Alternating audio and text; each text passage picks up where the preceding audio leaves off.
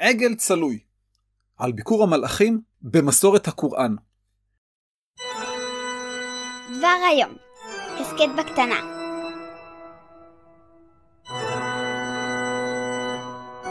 ג'ינג'י, לעסק, לעסק.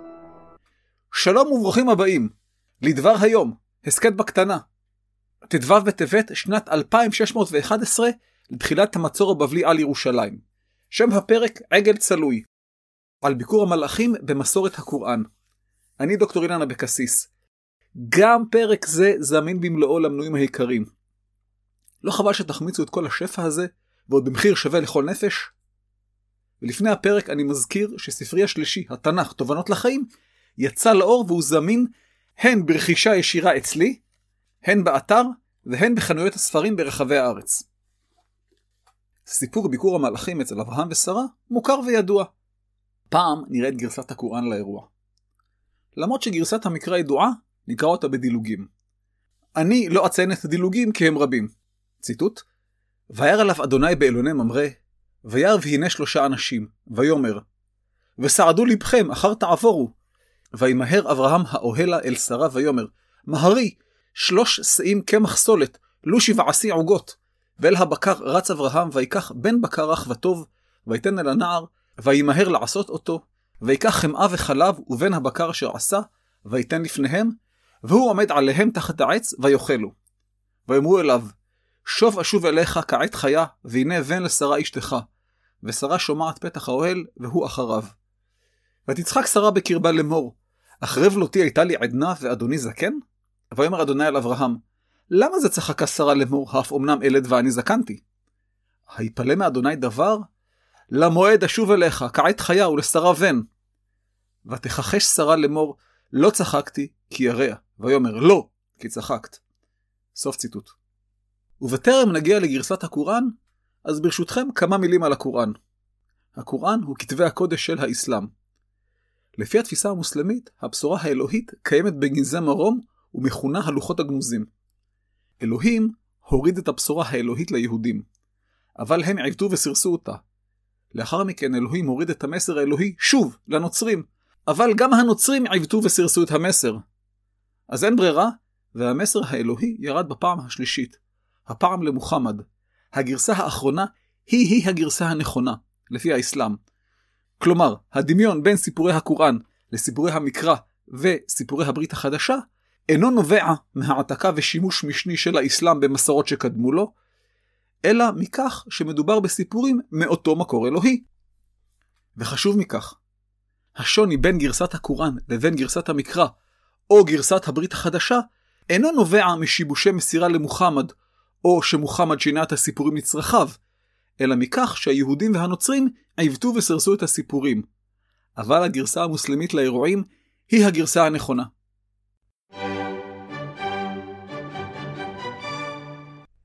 לאחר שבחנתי את נתוני האזנה, התברר לי, כמה לא מפתיע, שאם המשפט זהו עד כאן, יש צניחה משמעותית בהאזנה. וכל דבריי הנוספים, עליהם אני תורח ועמל, נותרים ככל קורא במדבר. שומם במיוחד יש לציין. על כן החלטתי להעביר את הפרסומות במרכאות לאמצע התוכנית. הפרק יימשך בעוד רגעים ספורים. תודה לחברי מועצת החכמים, אבי הרטמן, חיים ארמון, אלי לבנה, אלון גלוסקה ודודי שטיינר, שעזרו לאברהם אבינו, עליו השלום, לצלות את העגל. הגידו בגת, ובשרו בחוצות אשקלון, שתשמחנה בנות תל מונד, שתעלוז בנות תל חי. הדואל הוא אילן, כרוכית ilan.abc.co.il. גם טופס צור קשר זמין באתר. וכמו הגייזר הנאמן, הוא מחכה להתפרץ.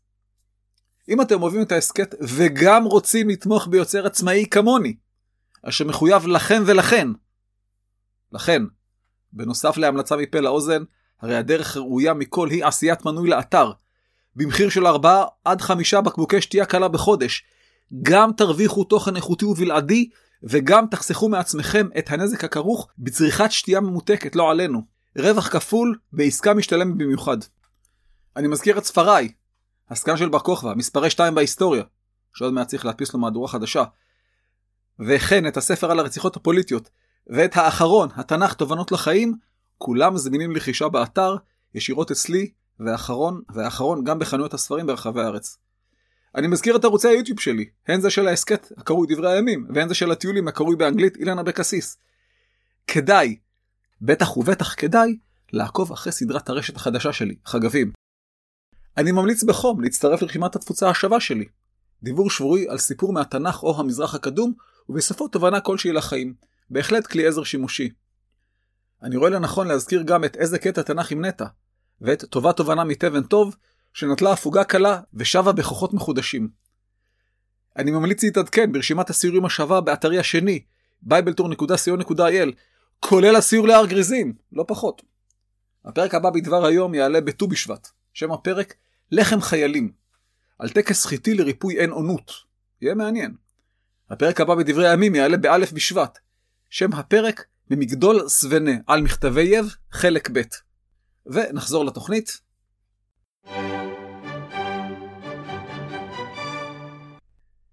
והנה גרסת הקוראן לאירוע, ציטוט מתוך התרגום של ריבלין: ולפנים באו שליחנו אל אברהם בבשורה ויאמרו שלום, ויאמר שלום, ולא איחר להביא עגל צלוי, ויקיר אותו כי ידיהם לא תיגע נבו, זרו בעיניו ויבוא בליבו פחד מפניהם, ויאמרו אל תפחד, כי שלוחים אנחנו אל עם לוט, אנשי סדום הכוונה, ואשתו עמדת ותצחק, ונבשרה ביצחק ואחרי יצחק יעקב, ותאמר אוי לי, הילד ואני זקנה, וזה בעלי זקן, אכן דבר פלא הוא זה. ואמרו, התתמהי על דבר אלוהים, רחמי אלוהים וברכותיו עליכם בני הבית, כי הוא מהולל ומפואר. סוף ציטוט. הדמיון מעניין, אבל ההבדלים מעניינים פי כמה.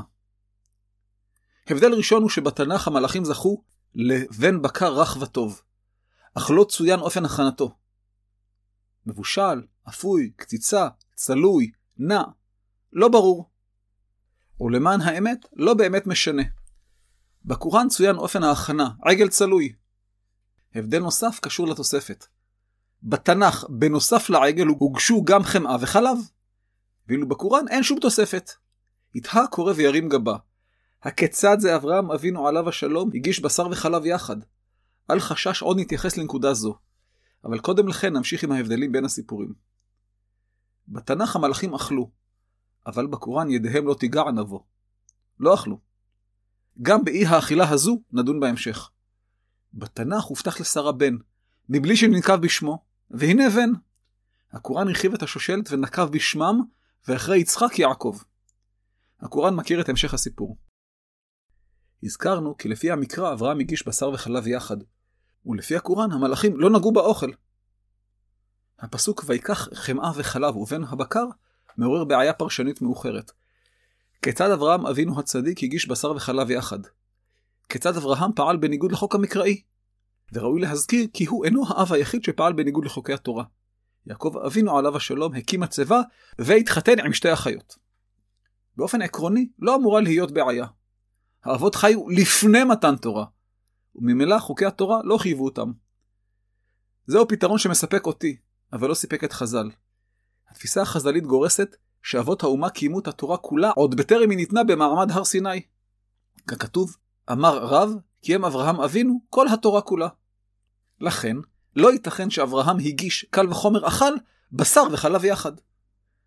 כמה פתרונות הוצאו לבעיה זו. הראשון הוא שהוא הגיש את החמה והחלב, ורק אחרי חצי שעה הגיש את הבשר. שמר על הפרדה ואין בעיה.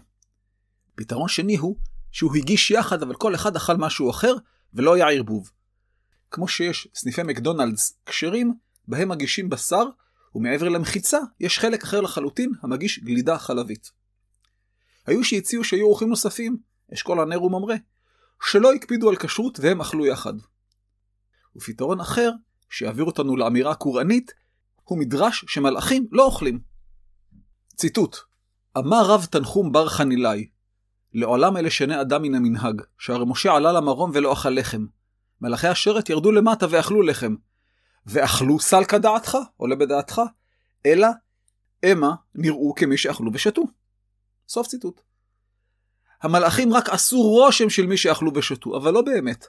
הלא כל ילד בימי חז"ל ידע שמלאכים אינם זקוקים למזון על מנת להתקיים. הקוראן לקח את זה צעד קדימה, כי ידיהם לא תיגע נבו. המלאכים לא אכלו ולא שתו. גם במקרה זה, הקוראן מהדהד תפיסה חז"לית. בתלמוד יש ויכוח האם מלאכים אוכלים, ציטוט. תנו רבנן, לחם אבירים אכל איש. זה ציטוט מתוך תהילים עין ח'. לחם שמלאכי השרת אוכלים אותו. דברי רבי עקיבא. וכשנאמרו דברים לפני רבי ישמעאל אמר להם, צאו ואמרו לו לעקיבא, עקיבא טעית. וכי מלאכי השרת אוכלים לחם? הלא כבר נאמר. ופה אני מצטט את תחילת הפסוק. והישב בהר 40 יום ו40 לילה, ומפה זה הציטוט בתלמוד, לחם לא אכלתי ומים לא שתיתי. זה מתוך דברים. סוף ציטוט. בתנ"ך המלאכים התחילו כשליחים רגילים, ללא כנפיים. במהלך הדורות הם הפכו ליצורים אלוהים ומכונפים. קיצור אלוהי, למלאך אין צורך בהבלי העולם הזה, כאוכל ושתייה. התפיסה של מלאך, שהוא סוללה שלא נגמרת, התפיסה המרחיבה הזו עברה לנצרות ולאסלאם. זו הסיבה שהמלאכים היו לא מנומסים וסרבו לאכול. ואל יקל הדבר בעיניכם. בתרבות הערבית הקדומה, וגם של ימינו, בהכנסת האורחים היא נדבך מרכזי, אורח שלא אוכל מסתכן בהעלבת המארח. וזה לא לעניין. זהו עד כאן, עגל צלוי, על ביקור המלאכים במסורת הקוראן. תודה שהאזנתם ותודה שעשיתם מנוי.